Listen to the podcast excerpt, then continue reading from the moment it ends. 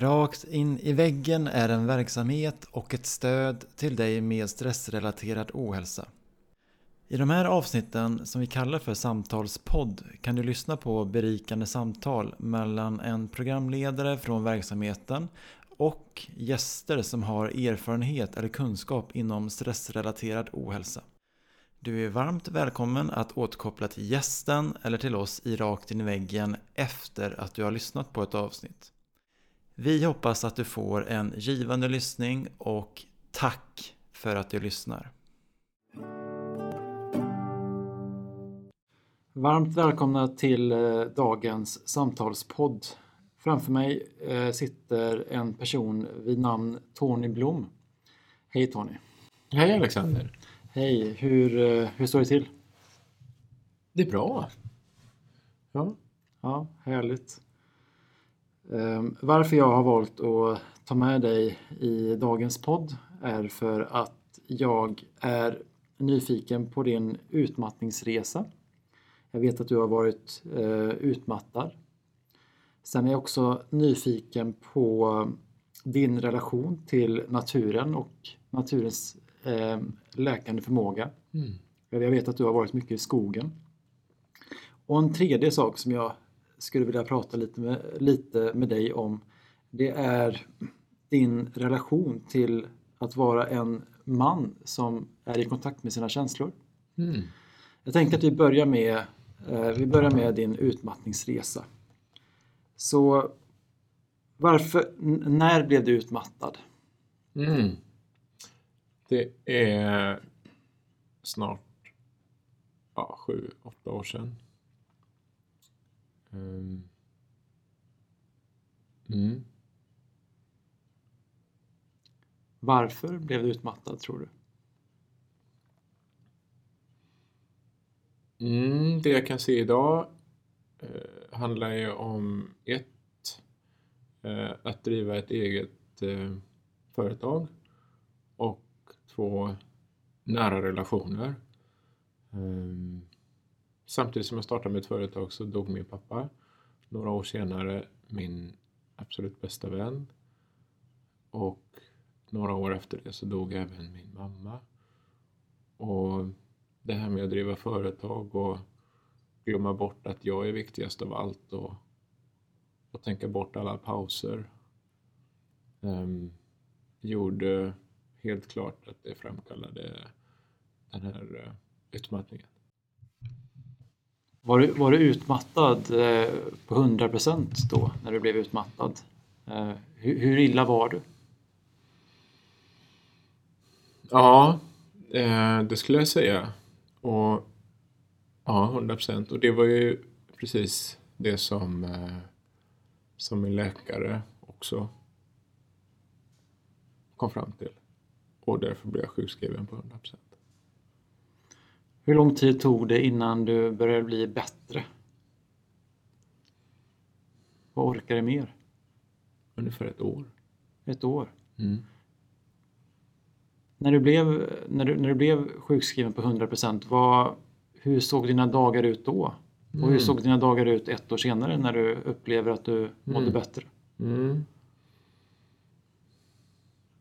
Alltså, en del av utmattningen för mig har handlat om att vara till lags. Um, att företaget ska finnas och att i det samhället som jag befinner mig i så upplever jag att det finns en, en press på mig att jag ska leva upp till olika saker. Um, ett tävlingssamhälle helt enkelt. Vet du vilka saker de är? Vilka saker tänker du att du behöver leva upp till? Ja, se till att eh, stå på egna ben, tjäna pengar, eh, dela och visa upp en, en, eh, en yttre fasad av eh, framgång och eh, välmående. Eh, som för mig eh, blir en kontradiktion utifrån vad som faktiskt händer på insidan. Särskilt i tider när det stormar och jag har svårt att, att balansera mig i de situationerna. när jag saknar de verktygen som jag behöver. Som jag upplever att jag saknade när jag var på väg in i utmattningen. Mm.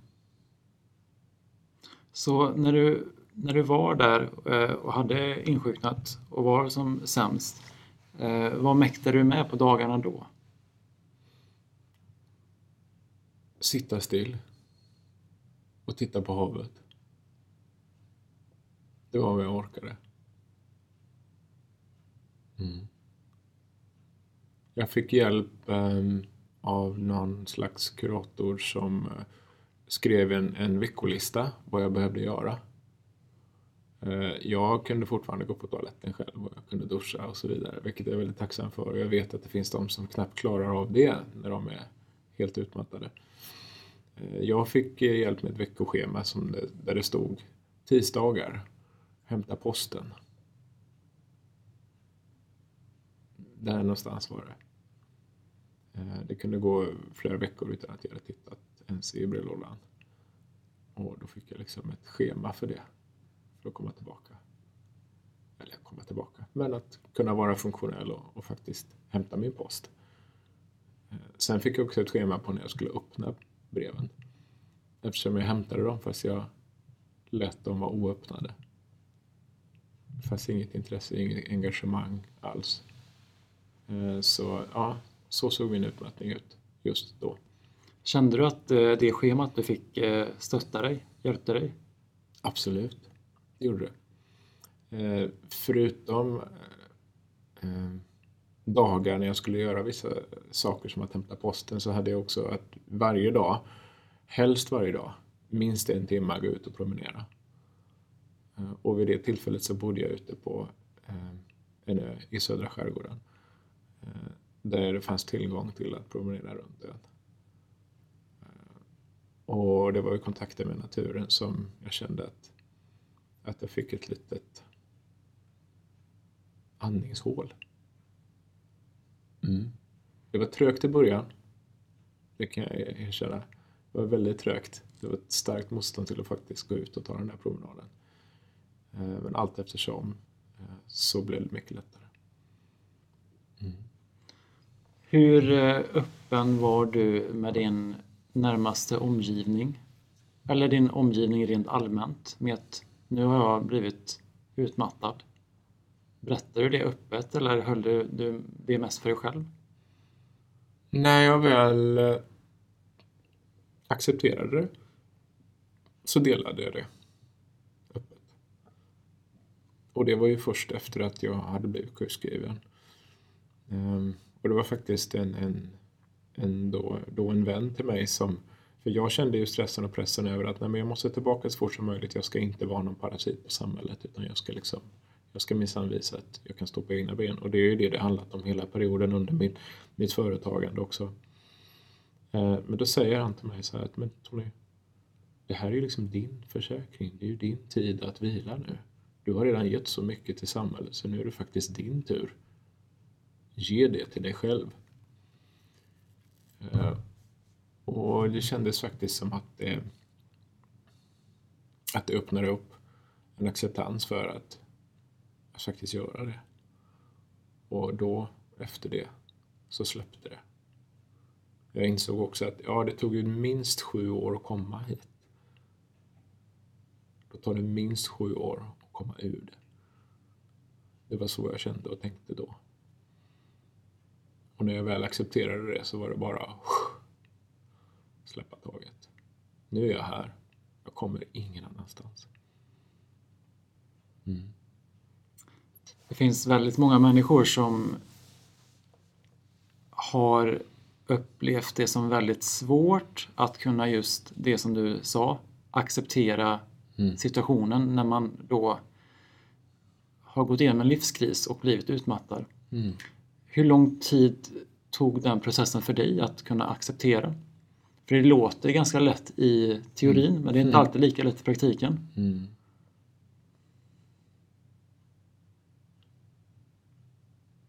kanske, så när jag tänker tillbaks på den här tiden som är ett antal år sedan nu så ja, det kanske fyra år.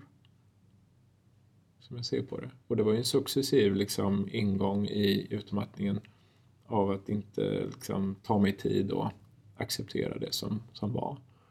Um, utan att jag behövde visa mig stark. För vem och för vad, som jag kan se det idag. Men just då, där och då, eh, så var jag ju fast i det.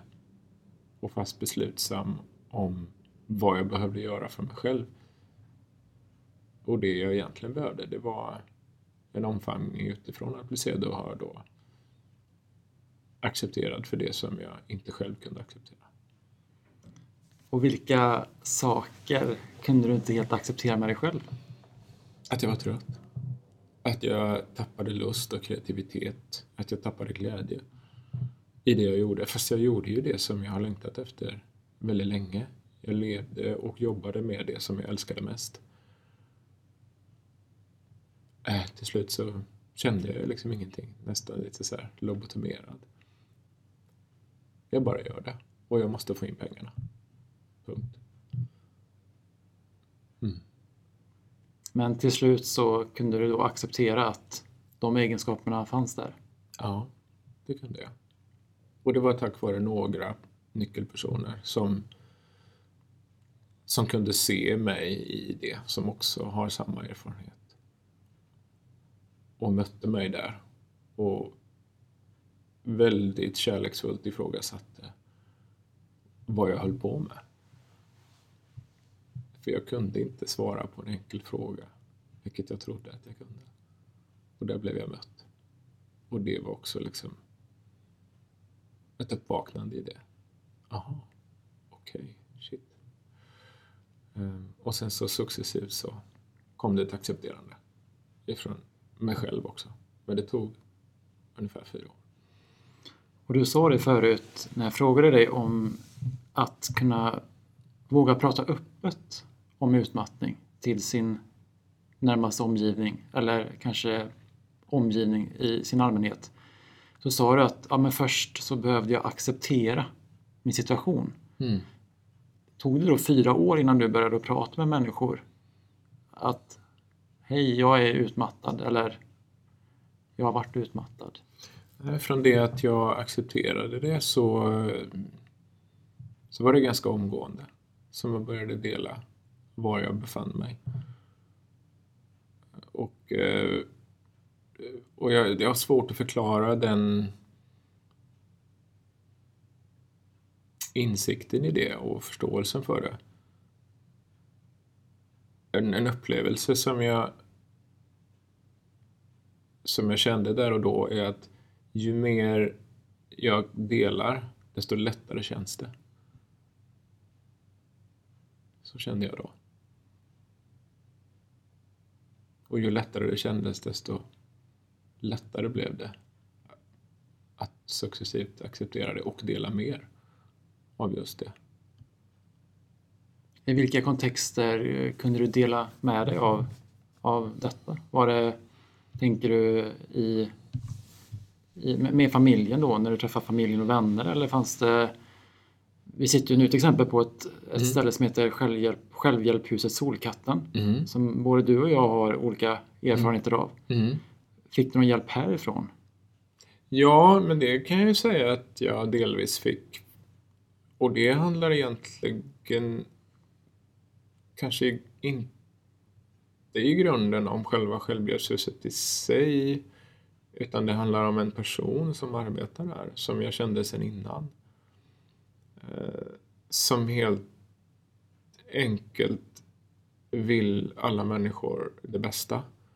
Och som vid något tillfälle frågade mig om jag ville komma med på någon hard IQ session, vilket jag inte fattade ett dugg om vad det var. Eh, och sen när jag liksom läste lite om det och, så, och till slut så vågade jag släppa rädslan för det så kom jag med på en sån ett sånt tillfälle. Heart IQ, alltså hjärt...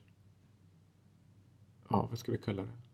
Hjärt-IQ, alltså det här när hjärtat förstår saker och när hjärtat kan öppna upp.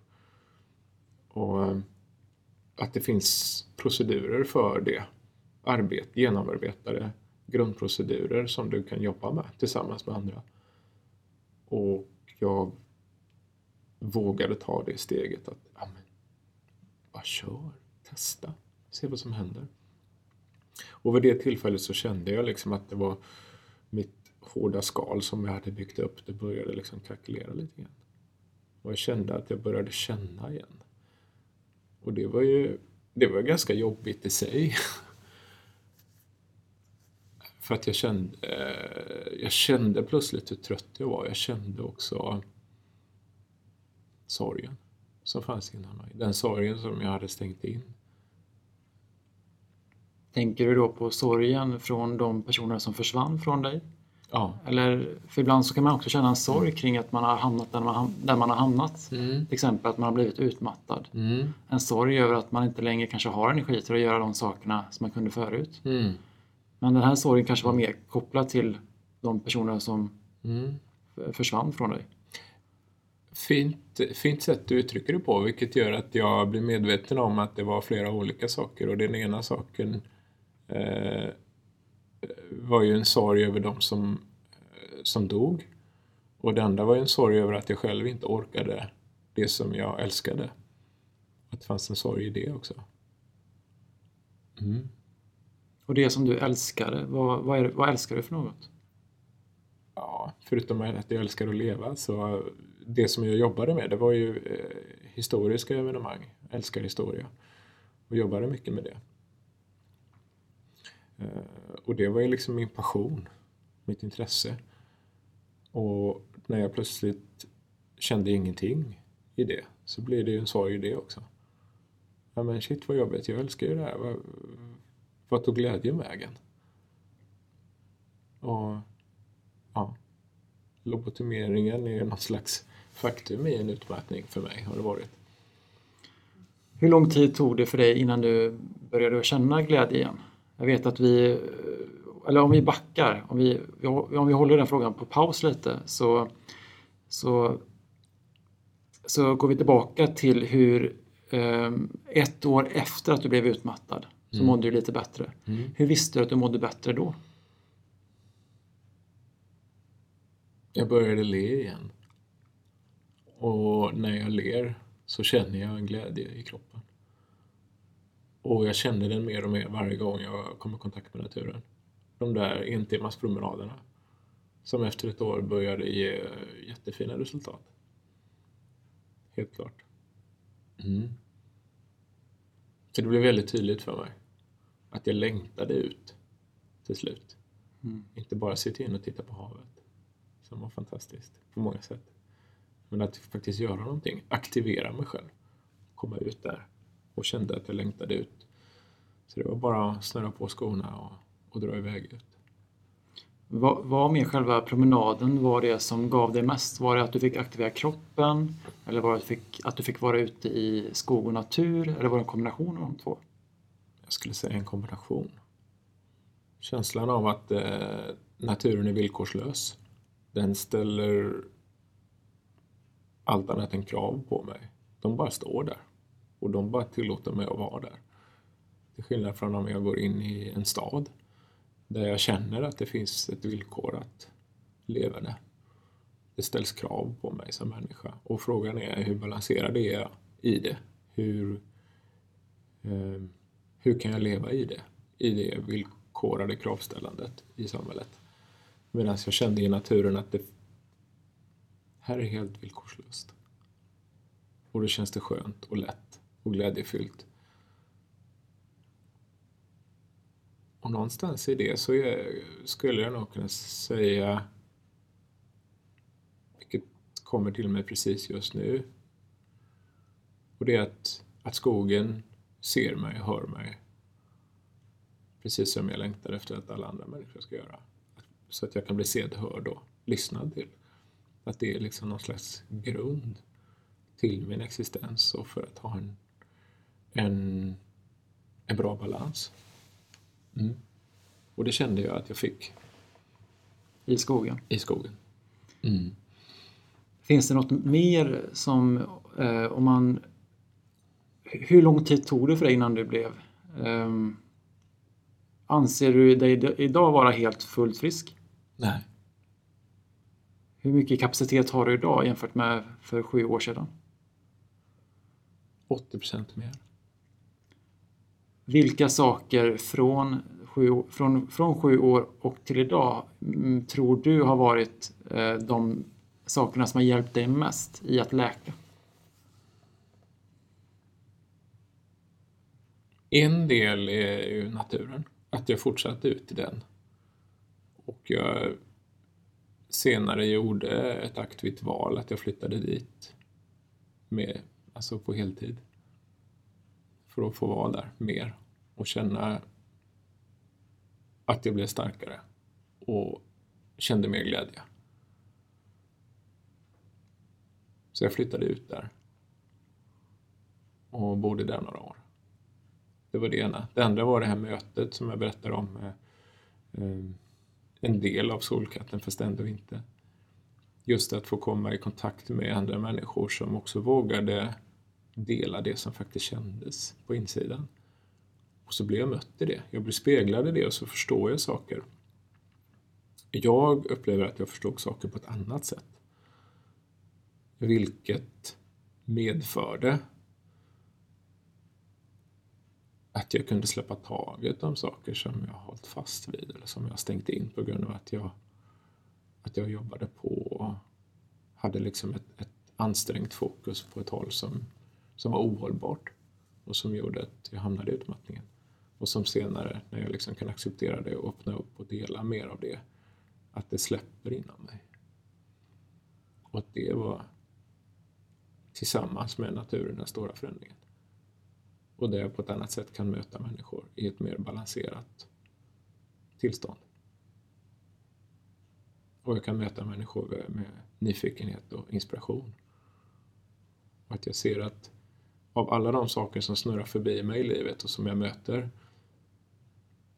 ju mer jag kan se av dem och jag kan också tydligt förstå vad som är bra för mig, så kan jag fånga det och leva och leva, helt enkelt. Mm. Utan att påverkas av vad andra tycker och tänker. Utan att jag kan leva ut det som finns inom mig på ett mer balanserat sätt. Vilket gör att jag kan möta andra människor ehm, mer glädjefyllt och i mer balans. Utan att freaka ut när det stormar. Sitt lugnt i båten till stormen är över. Stormen går över. Eh, och när jag väl kan acceptera och förstå det, att stormen går över, då kan jag sitta lugnt i botten. Ja. Blir det tydligt? Ganska. Något som, ehm, som dyker, dyker upp i mig nu, det är kön, man och kvinna. Mm. Tror du utifrån din erfarenhet att det finns några skillnader för kvinnor och män som insjuknar i utmattning? Vilka, alltså, finns det några, någon, någon skillnad i deras utmaningar tror du? I deras resa mot ett mer balanserat och välmående liv? i återhämtningen? Wow. Um. ja, det som, det som, som, som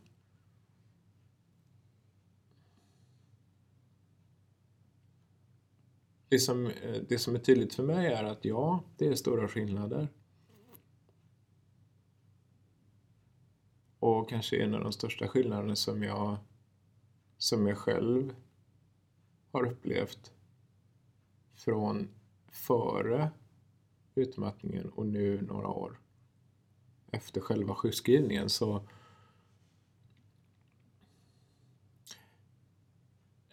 att jag upplevde mig själv som man som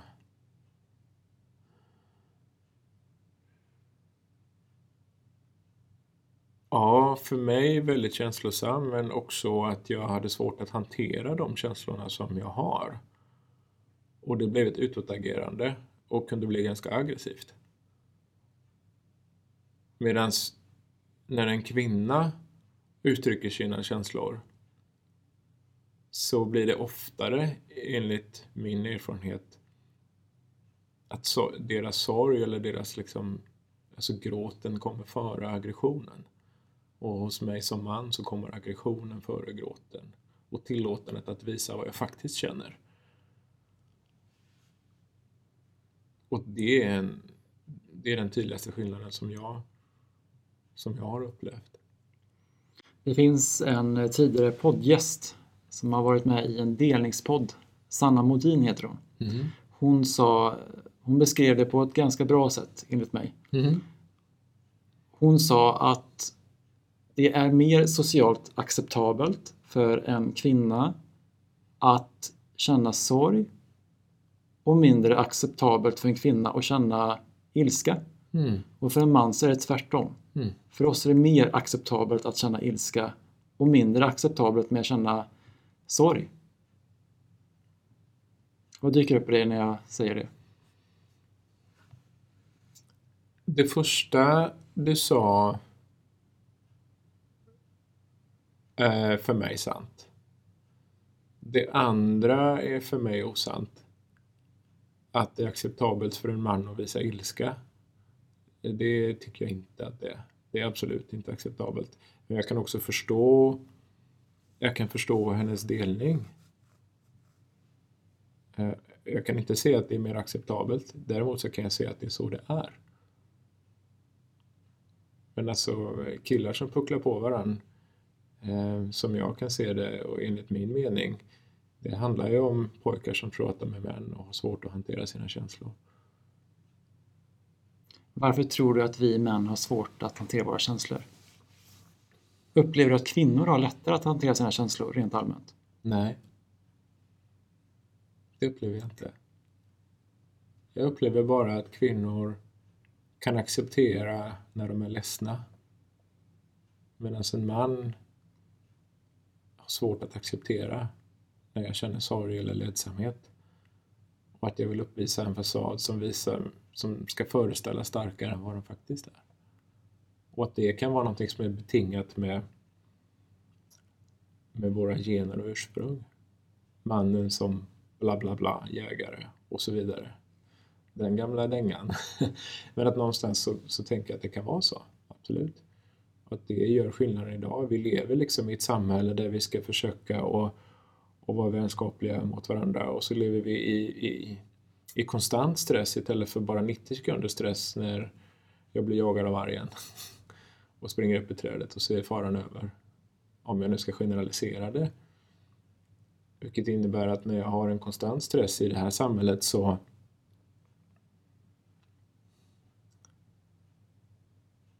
så pyser det ju ut någonstans för att jag, om jag inte som man vågar visa det jag faktiskt känner så behöver jag få ut det på något sätt. Och då kommer det ofta ut i aggressivitet hos män. Jag tror inte att kvinnor har lättare att hantera sina känslor. Däremot så har de kanske i, i vissa fall eh, större möjlighet att visa sorgen än vad en man har. Mm. Jag, kan, jag kan bara lägga till att eh, om det är så att du Sanna lyssnar på min tolkning av vad du sa och du känner att den tolkningen inte är korrekt så får du höra av dig. Men kontentan var i alla fall att kvinnor är oftast i mer kontakt med sorg och män eh, inte lika mycket i kontakt med sorg utan i mer kontakt med ilska. Mm. För att eh, det då skulle vara mer eh, acceptabelt. Men det som jag undrar det är hur gör man ehm, för att komma i kontakt med sina känslor? Vad har du gjort och vad har, vad har du för tips till andra? Jag har ju haft kontakt med mina känslor hela livet. Däremot så har jag svårt att hantera dem. Skillnaden idag är att ilskan och aggressionen är borta. Varför är den borta?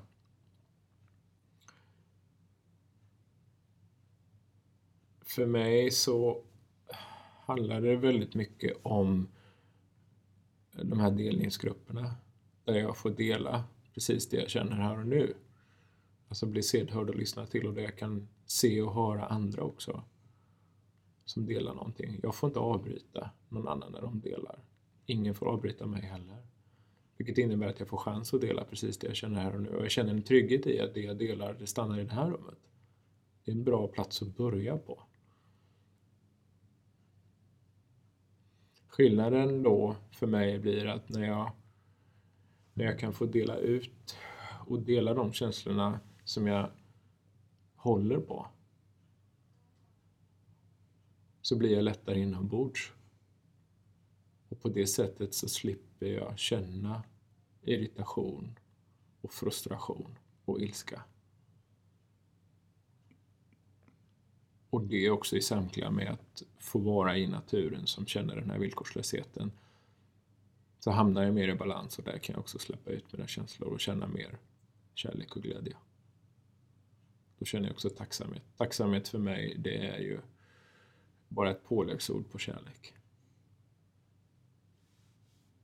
Mm.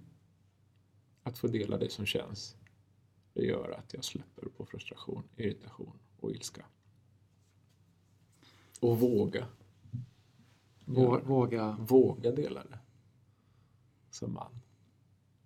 Mm. Som man. Som man. Går det att utveckla? Ja, det vi pratade om innan och som du sa om Sanna Modin. Korrekt namn som jag minns. Mm. Kvinnor vågar visa när de är ledsna. Och jag som man inte vågar visa när jag är ledsen. Stänger det inom mig. Och att det till slut bara blir en frustration och ilska. Och vad det beror på, ja det som vi sa, det kanske är genetiskt. Ursprungsmässigt. Men det finns en möjlighet att balansera upp det.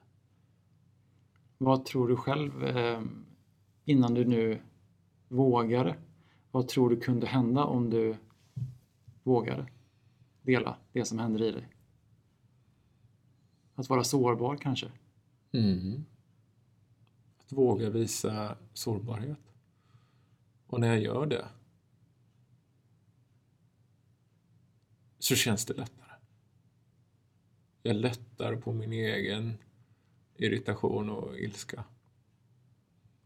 Och så kan jag känna alla mina känslor istället. Att jag välkomnar dem precis så som de är. Istället för att försöka trycka bort dem eller bli arg för att jag känner så mycket som jag känner. Och att kunna hantera det. Och ju mer jag kan dela, ju, mer, ju lättare kan jag hantera det. Mm. Jag vet att du är med i, i en mansgrupp. Du har säkert varit med, varit med i olika typer av grupper. Vad tror du att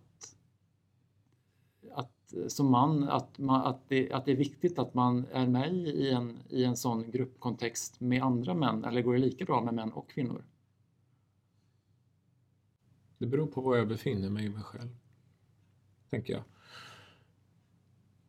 Det kan vara så att jag i början bara kan dela med män för att jag känner en otrygghet när jag sitter i en grupp med kvinnor. Um, och att jag kanske behöver först dela eh, i en mansgrupp för att sen kunna dela i en mixad grupp. Det kan vara så. Varför jag ställer frågan, det är för att utifrån min egna erfarenhet så kan det ibland finnas en otalad förståelse för saker som jag går igenom med en annan man som kanske inte kvinnor kan relatera till på samma sätt. För att även, fast vi, även om vi är människor, både kvinnor och män, och att det finns mer likheter mellan könen än inom könen, tror jag man säger, så kan det också ibland kännas skönt att kunna, att inte behöva förklara saker som man kanske ibland behöver förklara om man är i en grupp med kvinnor och män. Nu kanske det blev lite rörigt men Finns det någonting som du vill säga kring det jag? Mm. Eh, jag tänker att i grunden så är det ju en del av det handlar om det som du beskriver. Och det, det tänker jag också har ju lite med min uppfattning att det handlar om hur jag har utvecklats i samhället. Alltså, om vi liksom tittar rent historiskt på män och kvinnor och hur vi har varit och levt i det här samhället så har ju det format mig som man eller som kvinna på olika sätt. Och det är det vi har med oss. Och det är, de, det, är de, det är det vi vet och det är det jag också har kanske läst i skolan eller det är det jag har sett på film eller det är det jag har sett, alltså det är det jag har fått och det är det som... Och när jag vill dela saker så, så vet vi också att vanligtvis så är det tjejer som hänger tillsammans när vi växer upp och killarna hänger för sig och pratar sitt språk och på sitt sätt. Och tjejer gör det på sitt sätt. Att det skapar att det skapar skillnaderna som följer med. Och som skapar också någon slags dysfunktionalitet i mötet mellan könen. Att det är någon slags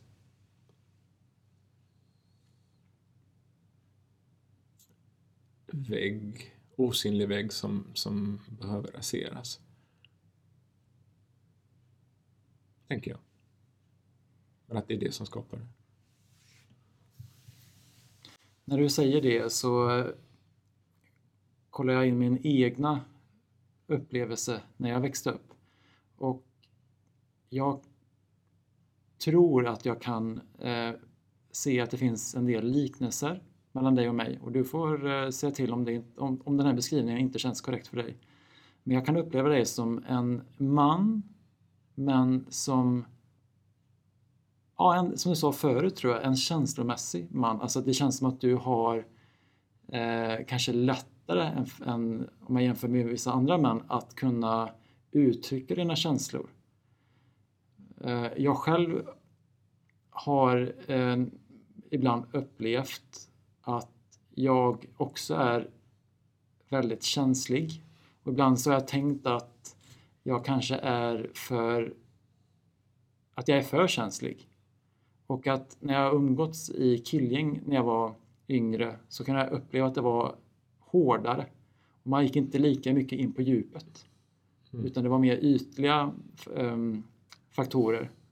Medan när jag, uh, uh, när jag var med kvinnor, kvinnliga vänner, så kan jag uppleva att det var mjukare. Och jag har alltid gillat det mjuka mm. i kontakt med andra. Men samtidigt så har det också funnits en rädsla en rädsla av att jag kanske... Ja, jag tror att jag hade en bild av att eh, det bara är homosexuella killar som umgås med, med kvinnor. Eh, och då har jag varit rädd själv för att jag liksom, kommer de tänka att jag är homosexuell nu för att jag umgås med, eller att jag, för att jag är väldigt mjuk och för att jag är väldigt så i kontakt med mig själv. Så att mm. det har också gjort att jag försökt att vara som, eh, vara lite mer hårdare, vara lite mer mm. på ett sätt som kanske inte varit mitt naturliga jag. Mm. Vad tänker du när jag säger det? Ja, det dyker upp ett ord eh, eller en mening och det är att, att våga det, vara det som känns i mig. Eh, och det är ju någonting som jag kanske kan känna är mer accepterat också när jag umgås med kanske vissa, ja, eller vissa, men alltså tjejer, kvinnor jämfört med män då. Just för att det finns en, en, det finns en outtalad jargong och den ser lite olika ut beroende på var i samhället jag är uppväxt. Jag är uppväxt i en småstad, en storstad, en industristad, ett brukssamhälle, alltså var det nu än är, eller på landsbygden. Eh, var jag är uppväxt och att det finns outtalade regler kring hur jag ska vara där. Hur är vi? Hur är jag med de andra grabbarna? Umgås vi överhuvudtaget med tjejerna? Eh, och de, de mötena som blir. Och hur blir jag utifrån det? Hur ser jag på det? Jag hade väldigt svårt när jag flyttade ifrån staden där jag växte upp. Att möta den världen som fanns utanför där. För den var så annorlunda mot det som jag var van vid. Och det fanns acceptans som var större åt vissa håll och åt andra håll så var den mindre. Och det, och det är olika hela tiden och det är det som formar mig. Åt, vilk, åt vilka håll kunde du uppleva att det var mindre acceptans kring? Ja, viss del mindre acceptans att, att få lov att vara så mycket man som jag är. Vad betyder det? Det betyder att jag får gå hem och fundera på den frågan.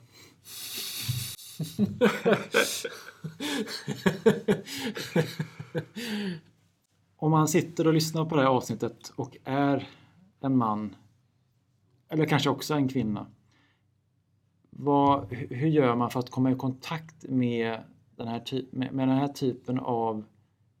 Eller hur gör man för att komma i en kontext där man kan få dela det som finns inom en? På det sättet som du precis beskrev förut. Har du något tips där? Fråga, vad är frågan? Ja, det var en bra fråga.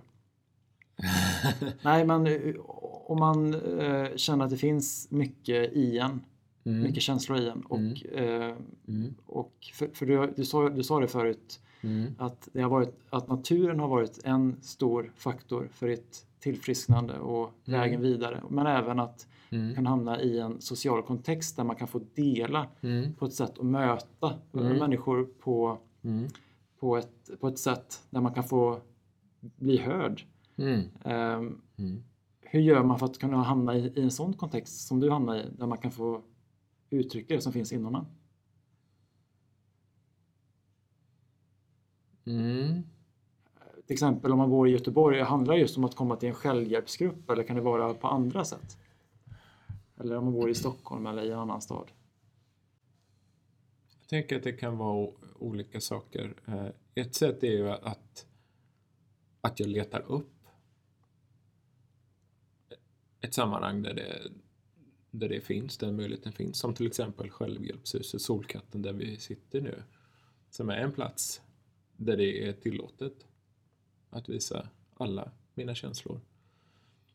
Har du varit i kontakt med andra ställen eh, någonstans där det finns ett liknande koncept? Eller, eller med människor i, i, i en gruppkontext där du kan få uttrycka på det sättet som du har Mm. fått här? Mm. Ja, snarare utifrån hur jag själv agerar. Eller vad jag vågar och hur jag vågar att agera. Tänker just på det här med att Alltså om jag vågar att visa den jag är och, var, och är så sann som möjligt i det. Eh, så kommer vissa personer att, att släppa mig som vän eventuellt. Men att det handlar om att jag tar ansvar för att vara så sann jag kan. Eh, och när jag är sann och ställer raka och, och nyfikna frågor som är icke-ledande. Alltså jag ställer en fråga som kan ha ett nyanserat svar. Istället för att ställa en fråga som du behöver svara ja eller nej på. Så kan jag ju i ett sammanhang med andra män ställa de frågorna utifrån mig själv och vara orädd i det. Att jag kan ställa frågan Vad är det som gör att du säger som du säger just nu? Om någon säger någonting som jag funderar på var det kommer ifrån och varför. Och om det verkligen är sant. Och då kan jag ställa den raka frågan. Och för den personen som känner sig frustrerad eller arg i det läget är ju mycket troligt en person som jag också kan spegla mig i, där jag kan känna igen att när det handlar, handlar om en fråga som jag inte vet vad jag ska svara på eller en fråga som jag tycker någonting om utan att det behöver betyda någonting, där jag känner då ilska och, och irritation eller frustration istället. Där jag kan vara mer avslappnad eh, och svara på den frågan också personen som får frågan. Och där så sker det en, en urskiljning på något sätt utifrån vilka, jag kommer, vilka människor eller män jag kommer fortsätta umgås med eller inte. Så i min, i min uppväxt bekantskapskrets så är det vissa som har fortsatt att följa med och vissa har bara struntat i det. För att jag till slut har vågat ställa de frågorna som behövs. Som jag anser behövs.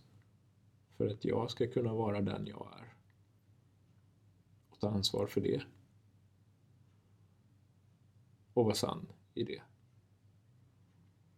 Mm. Och för att lägga till så handlar detta såklart inte bara om män.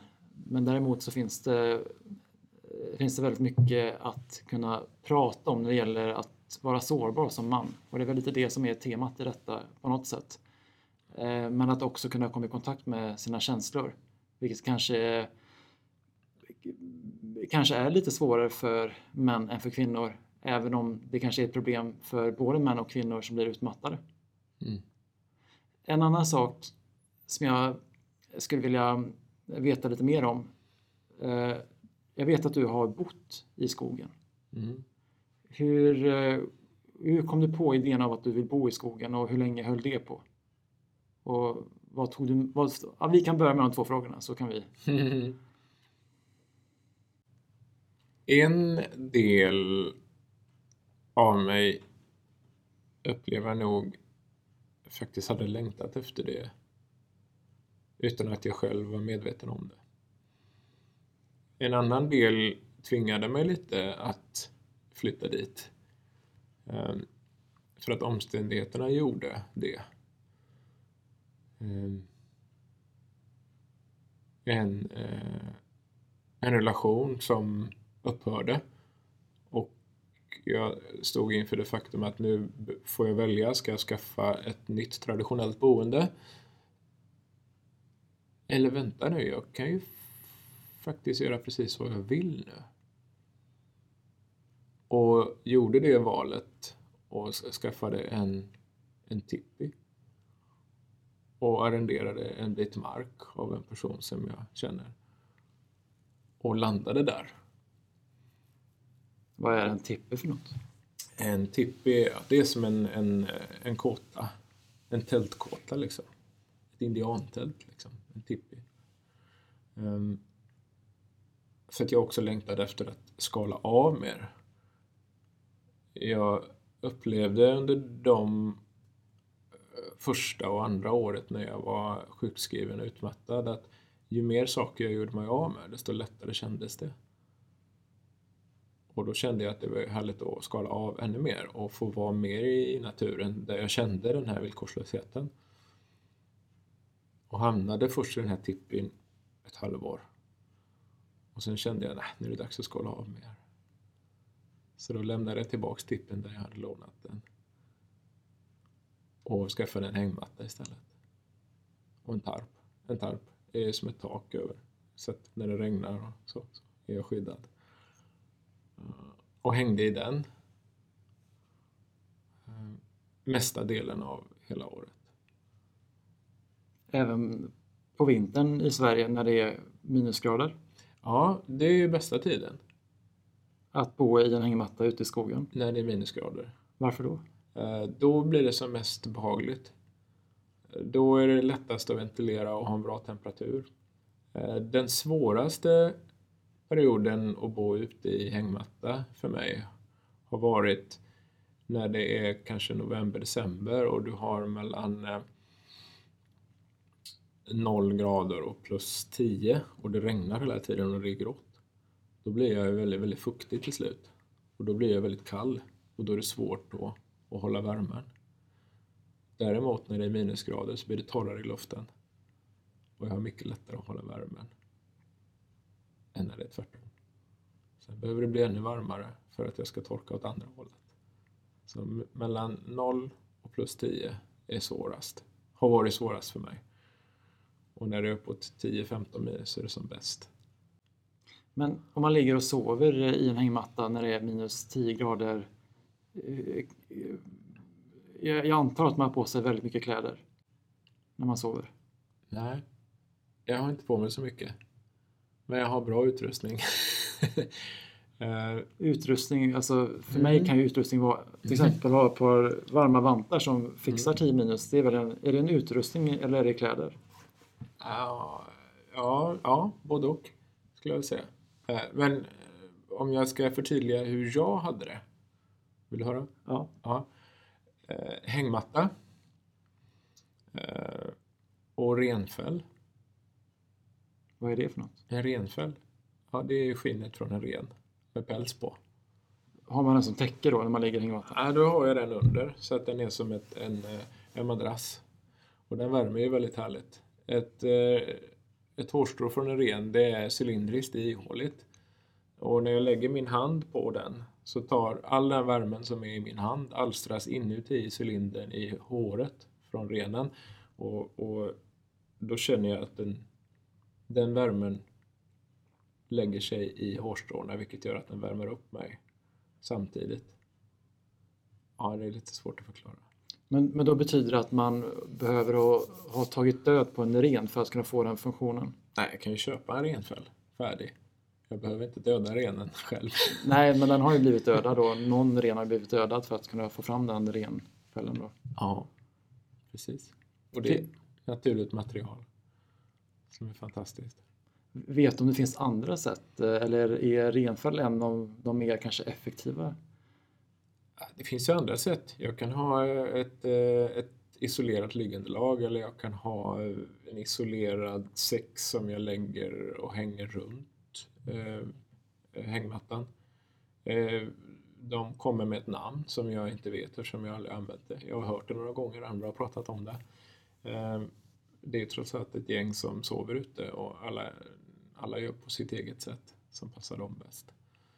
Eh, För mig så passar det bäst att, att använda renfällen, en bra sovsäck eh, och ett ull, ull eh, innerlakan i merinoull. Och en skön mössa och sen en tarp över. Det räcker gott. En tarp, vad är det för något? En tarp är ett, ett regntätt, en regntätt duk som jag spänner över.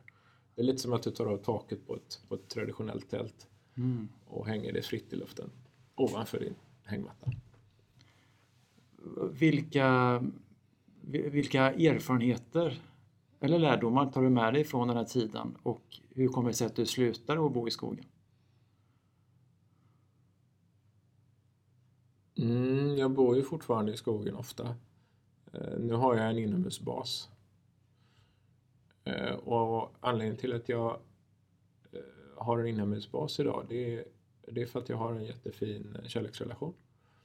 Och, eh, och vi har byggt en bas där vi, där vi odlar och är självförsörjande på vissa saker. Och, eh, och att det finns en familj där som behöver ett traditionellt hus att bo i. När jag är ute och jobbar, jag jobbar ju mycket med friluftsliv idag. Eh, eller som jag säger, jag jobbar inte längre, jag gör bara det jag tycker är härligt och kul. Och jag åker runt och har kurser i utomhusmatlagning och sova ute och, och pratar om eh, att vara regenerativ. Eh, hållbar är ett ord som jag gärna låter vara och så pratar jag om att det är regenerativt, någonting som återskapar någonting som är naturligt. Och då är jag ute och när jag, när jag är på de här olika, håller kurser och så, då sover jag, sover jag i stort sett alltid ute i hängmatta. Bara för att det är gött och härligt och fritt och jag mår väldigt bra av det. Mm. Och för att eh, avrunda den här intervjun eller samtalet så får du gärna berätta lite om Utmark. Eh, Mm. Jag vet att du driver ett företag som heter Utmark och det var väl lite det du pratade om nyss där. Mm. Um, vill du berätta lite om Utmark? Vad, vad är Utmark för något och vad erbjuder du? Mm. Utmark Sverige är namnet på företaget. Utmark är ju där jag håller till, i utmarkerna, utanför stan. En utmark på den historiska tiden, håller på att säga. Förr så hade vi ju gårdar ute på fjället och utanför städerna. Och de gårdarna arrenderade ut sina utmarker till andra som ville hjälpa till och, och, och bruka jorden eller skogen. Så det är utmarken. Så utmark, Sverige, det är det vi håller till, i utmarken helt enkelt. Och det jag gör det är att jag, um, har kurser och utbildningar i utomhusmatlagning, matlagning över öppen eld. Och eh, sen älskar jag ju kaffe, vilket är fantastiskt. Eh, och har kaffeprovningar i naturen. Och jag, där jag också pratar om ätbart i naturen. Och sen så har jag guidningar upp till toppen av Kebnekaise. Och det är, det är grunden. Och så föreläser jag om eh, regenerativt levande leverne. och om just ätbart i naturen, kaffe och överlevnad i årstidsmässigt snö, sommar. När man då eh, till exempel följer med dig på utomhusmatlagning, vart Mm. i Sverige har, har du det? Det har jag på lite olika platser. Eh, en plats som jag är återkommande åker till det är Ljungskile folkhögskola i Bohuslän. Eh, jag har ett samarbete med dem och det är en kurs som de har helårsvis som heter Hållbar omställning kallar de den kursen. Och då är jag en, ett delkursmoment i den utbildningen där jag har en helg eh, där jag håller i kurs med ja, hur gör jag upp eld och hur använder jag elden? Eldens olika element, glöden, röken, eh, elden. Och, och hur jag tillagar mat på olika sätt över elden, eller i glöden. Ja. Och sen så eh, jobbar jag med olika grupper eh, som bokar mig helt enkelt. Och så kommer jag ut till en plats där de är. Och så har vi samma kurs där. Jag vet att du, vi pratade förut om att sitta i en grupp och också dela från hjärtat. Mm. Är det, är det ett moment som är med i de här turerna? Att man också kan få dela så eller är det mer, mer mest fokuserat på, att, på matlagning? Eller att man då tar sig till Kebnekaise? Mm. Det var en fin fråga. Jag, jag väver alltid in ett delningsmoment, eller flera delningsmoment i kurserna. Och det kan vara från det enklaste, där, där jag får dela vad känner jag med kursen, eller hur upplever jag den? Eh, vad känner jag att jag vill eh, göra mer? Alltså så att jag pratar direkt ifrån hjärtat, vad jag vill och vad jag känner här och nu. Eh, och det är helt upp till den som delar vad jag vill dela. Så. Eh, Och när vi startar upp på morgonen ibland med en kopp kaffe och innan vi ska dra igång elden så kan det vara någon som delar eh, att eh, ah, idag känns det ganska tungt för att eh, grannens häst skadade sig igår och jag har sovit lite dåligt i natt. Och jag tycker om den hästen, jag rider den ibland.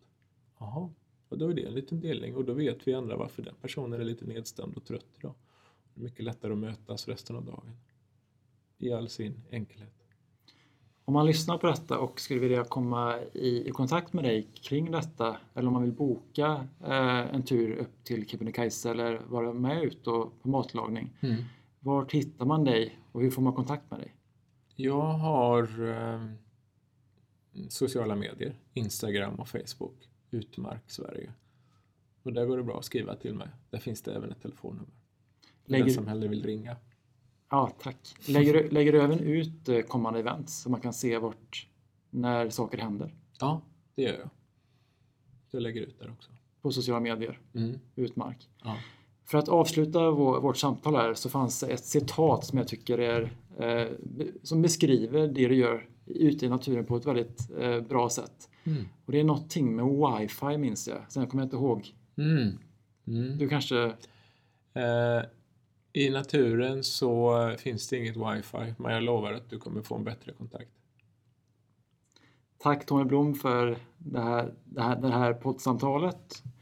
Och är det så att ni vill eh, återkoppla till eh, oss i Rakt i väggen eh, efter att ha lyssnat på detta så är ni varmt välkomna att kontakta oss via vår mail eller via våra social, sociala medier. Tack Tony! Tack så jättemycket Alexander. Vad spännande och inspirerande. Om du vill tipsa oss om en poddgäst eller om du har en fråga eller synpunkt på det vi gör kan du alltid mejla oss på podcast raktinivaggen.com för att få svar. Tack för att du lyssnar.